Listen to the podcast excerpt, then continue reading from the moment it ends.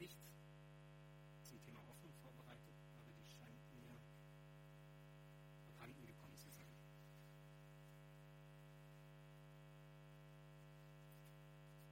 Ja.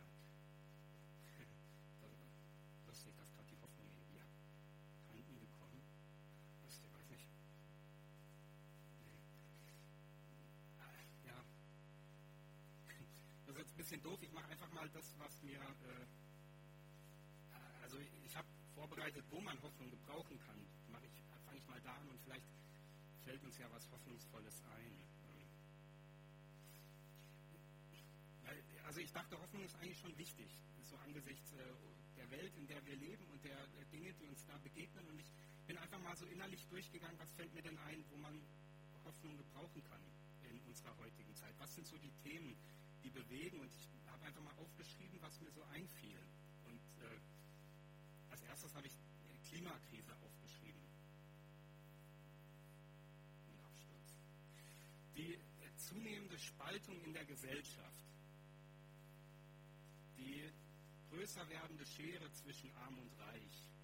In den letzten Wochen groß in den Medien die Iran-Krise. Dauerbrenner-Thema Hungersnöte in Afrika. Katastrophe in Jemen. Katastrophe in Syrien. Auch gut. Die Presse, anstehenden Präsidentschaftswahlen in den USA. Die Digitalisierung, Segen und Fluch, was wird sie bringen, wie wird sie die Arbeitswelt verändern. Die steigenden Miet- und Immobilienpreise. Die Frage nach der Gesundheit der eigenen, der der Familie äh, oder Menschen, die einem lieb und teuer sind. Die Angst und die Herausforderungen des Älterwerdens. Da kann man, glaube ich, in jedem Alter immer vor dem nächsthöheren Alter Sorge haben. Ich hatte vor einiger Zeit in der Zeitung gelesen und fand das hochinteressant vor äh, der äh, Migrationskrise 2015. Äh, statistische Umfragen, was sind die größten Sorgen und Ängste der Deutschen? Das war die Angst vor Einsamkeit, insbesondere die Angst vor Einsamkeit im Alter. Die Waldbrände in Australien, die äh, Migration mit all ihren Herausforderungen, die Dieselfahrverbote, unfaire Arbeitsbedingungen für fast alle Konsumgüter, die man kaufen kann, der Pflegenotstand, der Fachkräftemangel, die Alterspyramide und Rente, der Tabellenplatz von Hertha BSC Berlin. Hat ungefähr fünf Minuten gedauert, die Sachen aufzuschreiben, weil ich nicht so schnell schreiben kann mit so einem großen Stift. Man hätte weitermachen können, es war sogar noch Papier übrig. Und ich glaube, wenn wir sammeln würden, dann könnten wir den Boden hier weiß machen mit diesen Zetteln. Und wenn ich so drauf schaue, dann finde ich das fast verständlich, dass ich meine Hoffnungspredigt verloren habe. Denn das kenne ich auch so aus dem Alltag. Manchmal keimt da so ein bisschen Hoffnung auf. So dieses Gefühl, ich kann es anpacken, ich kann es schaffen, ich kann Schritte wagen. Und dann, dann habe ich einen Trick, der hilft immer. Ähm, dann lese ich Zeitung oder Nachrichten, Online-Nachrichten und klicke mich von einem Artikel, von einer Überschrift zur nächsten. Das ist ungefähr so wie hier. Danach habe ich keine Hoffnung mehr. Das könnt ihr mal ausprobieren, man so den Impuls hat, was zu tun, was anzupacken, dann äh, ist das äh, ein absoluter Hoffnungskiller, der ähm, auch zielsicher funktioniert. Solange sich Nachrichten, News, Neuigkeiten, Katastrophen reinzuziehen, bis man kapituliert. Denn diese Sachen, die hier auf dem Boden sind, die kann ich nicht verändern. Die allermeisten kann ich machen, dass Bertha irgendwie in der Tabelle nach oben klettert, nicht mal wenn ich anbieten würde, mitzuspielen. Ich kann mich vielleicht ein bisschen um meine Gesundheit sorgen, aber auch das habe ich nicht in der Hand. Ähm, morgen kann mich ein Auto anfahren und dann äh, sind all meine Bemühungen hinfällig. Ich kann den Menschen nicht die Angst vor Einsamkeit nehmen. Ich kann den Syrien-Konflikt nicht verändern. Es wurde in den 60er Jahren ein interessantes Experiment gemacht mit Ratten, aber vielleicht lässt sich das übertragen auf uns Menschen. Vielleicht auf manchen. Nein. Ähm, in den 60er Jahren haben sie äh, zwei renommierte Psychologen in zwei Käfige ähm, aufgeteilt und denen eine kleine ähm, äh, Draht an den Schwanz befestigt, über den sie leichte elektrische Schocks bekommen haben. Und in den einen Rattenkäfig, da wurde eine Apparatur reingestellt mit einem Rädchen, an dem sie drehen konnten, die Ratten, um diese Schocks auszustellen. Anderen Käfig wurde auch ein Apparat mit einem Rädchen gestellt, an dem sie drehen konnten, um sich damit zu beschäftigen. Hat die Stromschläge nicht ausgestellt. Die Stromschläge waren an sich gar nicht äh, besonders schmerzhaft, sondern eher so stark eingestellt, dass sie einfach lästig waren für die Ratten. Und dann ging das Experiment los. Die Ratten haben ihre Stromschläge bekommen. Die einen Ratten haben irgendwann herausgefunden, wir können die Sache ausstellen und haben dann ganz normales Verhalten gezeigt, wie Ratten sich halt so verhalten tun. Die anderen Ratten, die die ganze Zeit diese Impulse bekommen haben, diese leichten Stromschläge und nichts daran ändern konnten, die wurden, ich kann es vielleicht zusammenfassend sagen, depressiv. Die konnten sich nicht mehr freuen, die hatten weniger Lust an der äh, Paarung und Nahrungsaufnahme, die waren apathisch. Die waren vielleicht so, wie ich mich manchmal in Hoffnungslosigkeiten schrecklichen Dingen, die auf dieser Welt so passieren, reingezogen habe. Wenn ich meine Hoffnung, die vielleicht irgendwo am Aufkeimen war, so ein kleines Pflänzchen zertreten habe. Was ist die Lösung? Einfach wegschauen, so tun, als wäre das nicht da, die Augen vor dem verschließen, was auf der Welt passiert? Ähm, oder welche Hoffnung kann man dem entgegensetzen, habe ich mich gefragt. Und dann fiel mir ein, äh, und ich dachte, ja, als Christ Also eine große Hoffnung, die, die alles übersteigt und dieses äh, alles mit einschließt. Und ich dachte, ja, wenn man auf all diese Punkte, die hier liegen und die vielen Punkte, die man sich noch dazu denken könnte, wenn man auf all diese Punkte antworten würde oder antworten wollen würde, dann müsste die Antwort ziemlich abstrakt sein. Also eine Antwort, die sowohl die Spaltung in der Gesellschaft als auch die weltweit unfairen Arbeitsbedingungen Angst vor Einsamkeit beantwortet, dann muss die Antwort auf einem ziemlich hohen Abstraktionslevel sein, dass sie das alles mit einschließt. Und manchmal geht es mir mit der christlichen Hoffnung ein bisschen so. Ja, äh, wir glauben, oder ich bleibe mal bei mir, ich glaube, dass Gott die Welt in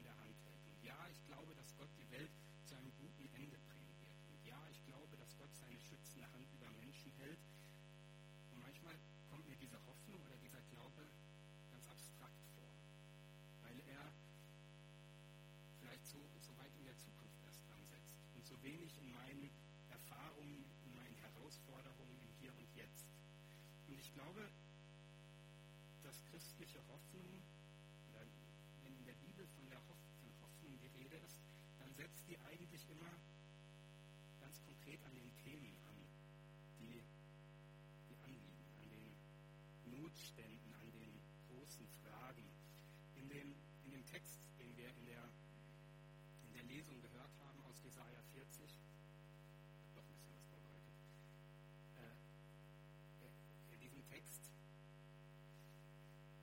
der ist der Eröffnungstext von dem zweiten Teil des Jesaja-Buches.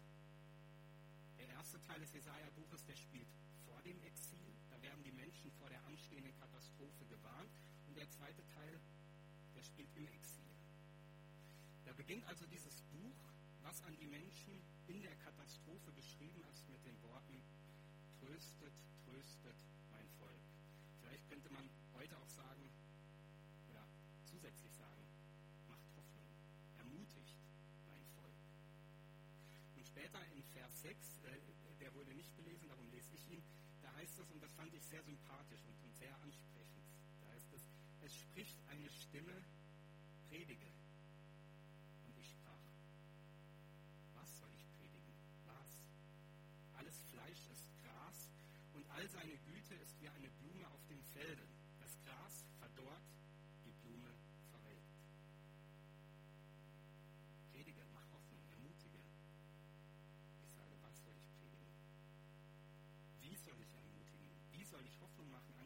Dessen, was passiert, was anliegt, was die großen Themen dieser Welt sind? Hoffen angesichts der Welt, hoffen angesichts einer Welt, in der einem Angst und Bange werden kann, hoffen in und unter und gegen die Schwierigkeiten und Widrigkeiten des Lebens. Ich habe mich gefragt, wie sähe das aus? Wie sähe die Welt aus? Wie sähe mein Leben aus, meine Beziehungen, wenn da richtig viel Hoffnung wäre? So richtige Hoffnungsimpulse, die, die ich nicht einfach platt mache, dadurch, dass ich Zeitung lese, sondern die ich versuche aufleben zu lassen, die mich inspirieren, ermutigen, zu handeln und loszugehen. Was würde ich dann wagen? Was würde ich sein lassen? Woran würde ich festhalten? Was würde ich loslassen? Worauf würde ich zugehen? Wovor würde ich weglaufen? Was würde ich anders machen, wenn die Hoffnung in meinem Leben sich so richtig Bahn brechen will? Keine abstrakte Hoffnung, dass irgendwann am Ende alles gut wird, sondern eine Hoffnung, die ganz genau da ansetzt,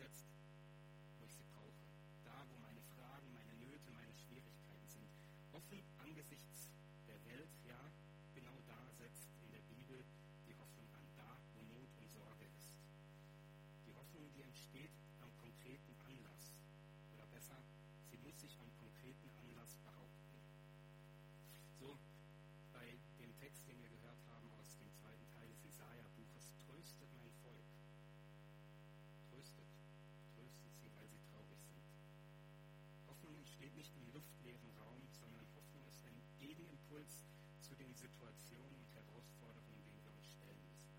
Zuspruch in der Situation der Not.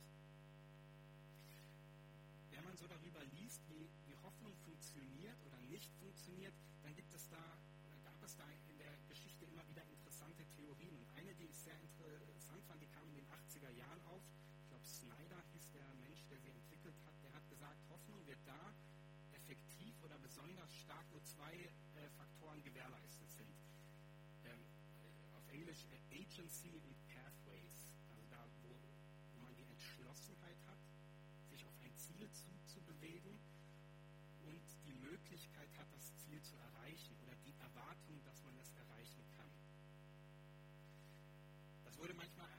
bisschen einseitig kritisiert, aber ich finde, da steckt schon ein Wahrheitsmoment darin, dass Hoffnung da besondere Kraft entwickeln kann, wo sie was mit den echten Nöten zu tun hat.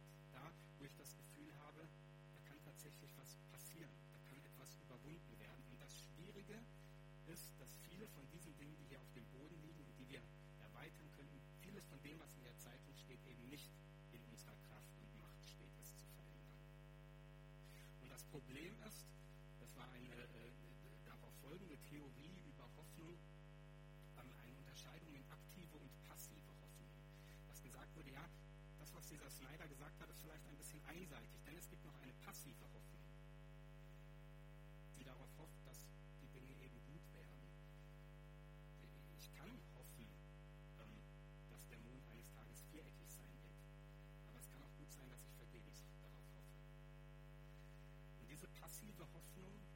die eben nicht die Möglichkeit bietet, dass man selber etwas tun kann, selber daran mitwirken kann, selber Veränderungen schaffen kann, so wie die Ratten, die sich die Stromimpulse ausstellen konnten, die führt oft zu einer Passivität, zu einer gelernten Hilflosigkeit, wie das in der Psychologie heißt. Ich kann nichts tun und dann tue ich auch nichts. Ich glaube, christliche Hoffnung, die, die setzt auch da an, wo es gilt, Impulsen zu folgen, etwas zu verändern, etwas zu tun. Und ein ganz wesentliches Moment, das da Antrieb und Schwung gibt, das sind die Zusprüche. Wir haben sie in Jesaja 40 gehört und dieses Kapitel, das endet mit einem ganz wundervollen Zuspruch.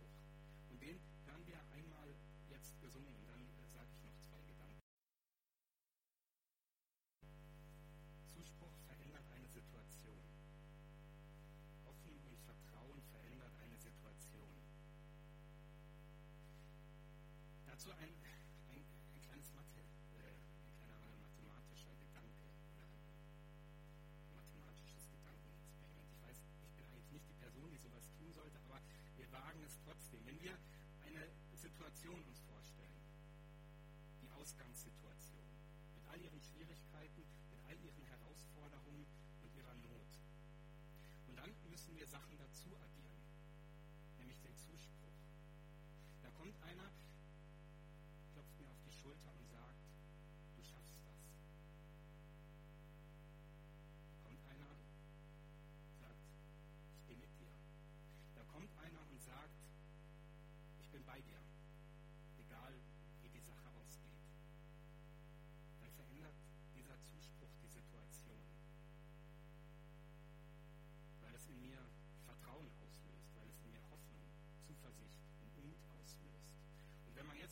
Ausgangssituation nimmt und den Zuspruch dazu addiert, die Hoffnung, den Mut, das Vertrauen, die Zuversicht dazu addiert, dann kommt als Ergebnis eine neue Situation raus. Nämlich eine Situation, die Ausgangssituation plus den Zuspruch.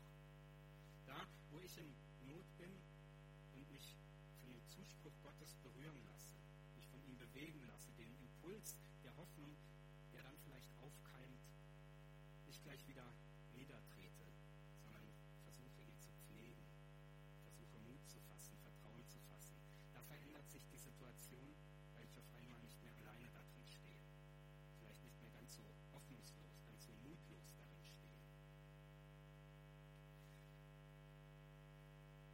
Man konnte den, den Vers lesen. Da hieß es, äh, sogar Jünglinge äh, straucheln und äh, Männer werden schwach. Und dann kommt der Zuspruch und er sagt, sie werden äh, fliegen wie Adler, sie werden neue Kraft haben und ihre Kraft wird nicht aufhören.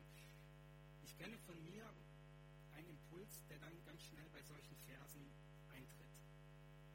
Nämlich, ja, und was ist mit den Situationen oder den Menschen, wo das nicht der Fall ist? Ich erinnere mich, äh, vor einigen Wochen saßen wir als Gemeindeleitung zusammen und haben zu Beginn unserer Sitzung die Losung gelesen. Und da war auch so ein Vers mit einer tollen Zusage.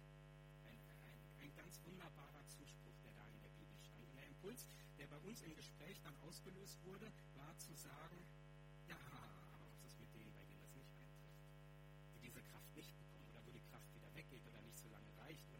sogar noch was Schlimmes mit dazukommt. Und ich glaube, dass da ein Denkfehler vorliegt. Ähm,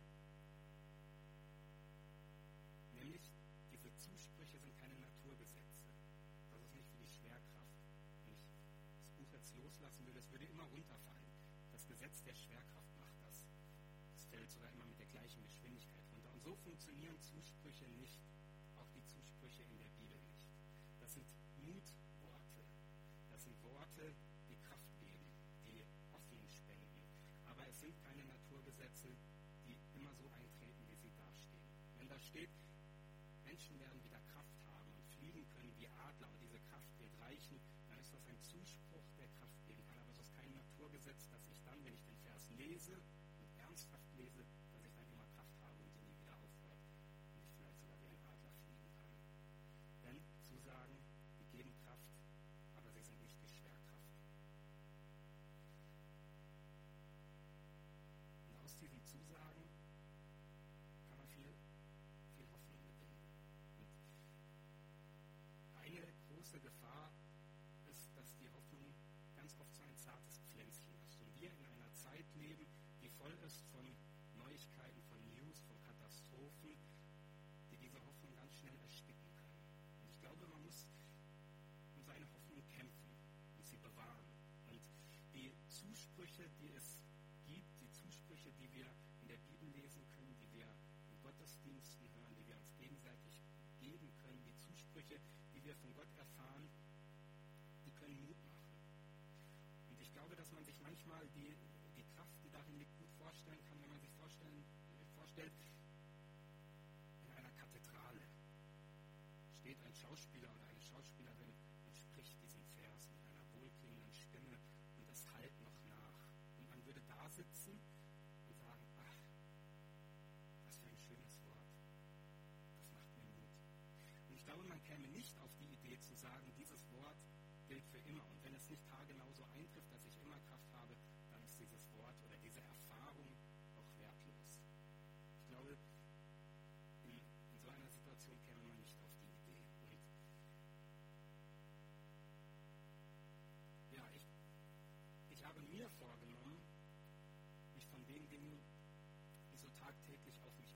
einprasseln und einrieseln, nicht so schnell entmutigen zu lassen. Vielleicht manches Mal meinen Blick neu auszurichten auf die Worte, die mir Kraft geben, die mir Mut machen, die mir äh, Lebensfreude geben und nicht, die es mir wegnehmen, die mich entmutigen und die mich mutlos sein lassen. Es spricht eine Stimme, predige,